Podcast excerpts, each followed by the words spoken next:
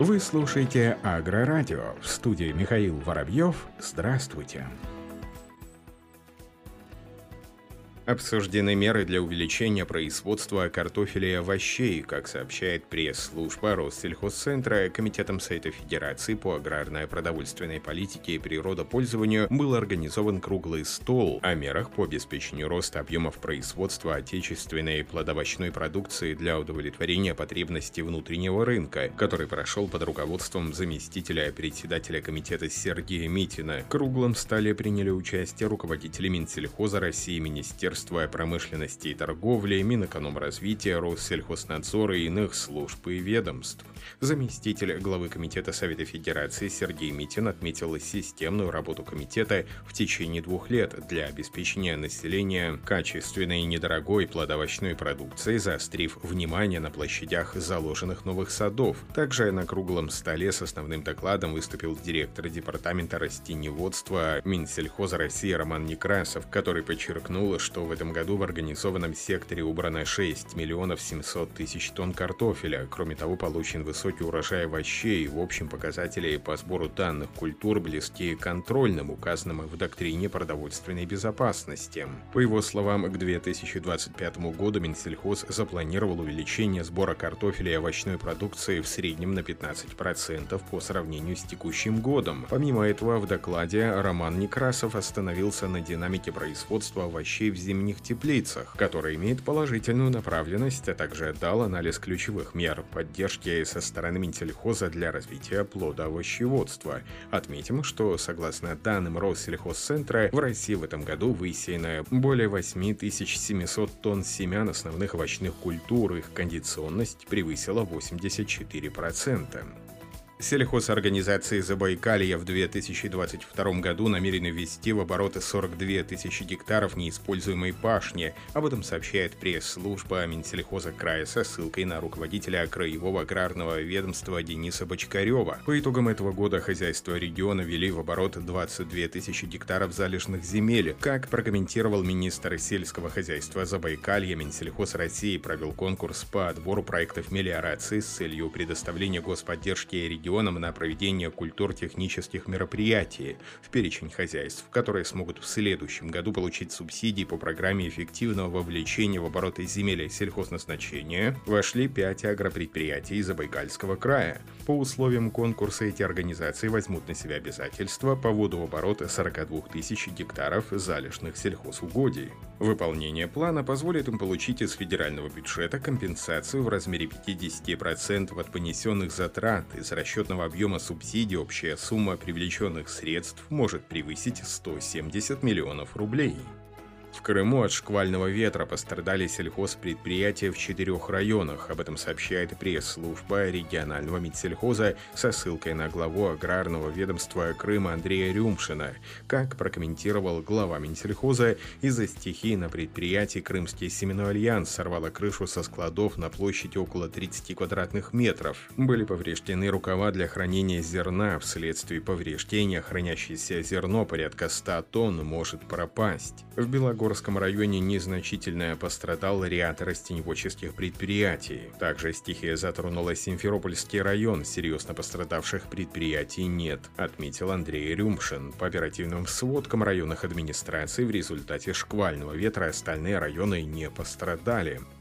Байер и Microsoft оптимизируют цифровые возможности сельского хозяйства. Компания Bayer заключила стратегическое партнерство с Microsoft для создания нового облачного набора цифровых инструментов и решений для обработки данных для использования в сельском хозяйстве и смежных отраслях. Агрономический опыт компании Bayer, ведущая платформа цифрового земледелия в сочетании с Microsoft Azure, сформирует основу для новых цифровых решений в развитии сельского хозяйства. Данное сотрудничество принесет новую инфраструктуру и возможности для ускорения инноваций, повышения эффективности и оптимизации всей производственно-сбытовой цепочки. В соответствии с соглашением, Bayer будет сотрудничать с Microsoft в совместной разработке новых решений, которые учитывают критические отраслевые сценарии, такие как сельхозоперации, устойчивое снабжение, улучшение производства и цепочки поставок, а также, а также мониторинг и измерение параметров экологического, социального и корпоративного управления – Компании будут делать это, развивая перспективную инфраструктуру для решений цифрового сельского хозяйства и возможности обработки данных. Эти новые решения и возможности будут доступны всем предприятиям от компаний стартапов до крупных холдингов в сельском хозяйстве и смежных отраслях. Байер также перенесет свои основные возможности цифрового сельского хозяйства в новую инфраструктуру для своих собственных решений, ориентированных на клиентов. Для компании Байер это партнерство является стратегическим шагом вперед в достижении своей амбициозной цели к 2030 году обеспечить стопроцентную цифровую поддержку продаж в подразделении растениеводства и ускорить его способность предоставлять клиентам ориентированные на результаты решения с цифровой поддержкой.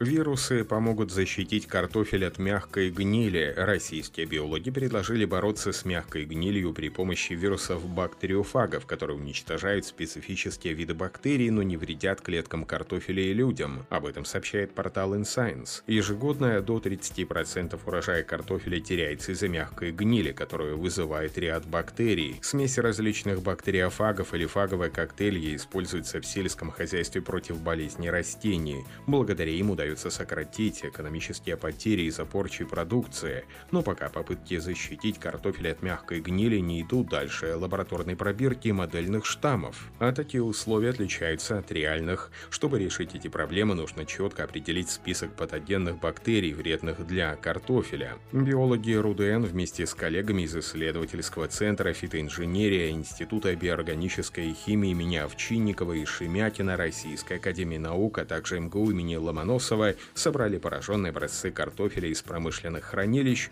чтобы определить основные патогенные бактерии. Штаммы различали при помощи ПЦР-тестов. Микробиологи протестировали на этих штаммах 50 бактериофагов и отобрали самые эффективные разновидности. При этом ученые по геномным последовательностям определили вирусы, которые будут уничтожать бактерии, а не просто заражать их встраиваться в их геном и переходить в спящий режим. Коктейль проверили в промышленном хранилище картофеля в агропарке Рогачева. Картофель обрабатывали раз в неделю в течение 6 месяцев. В итоге рост фитопатогенных бактерий на клубнях снизился в 10-12 раз.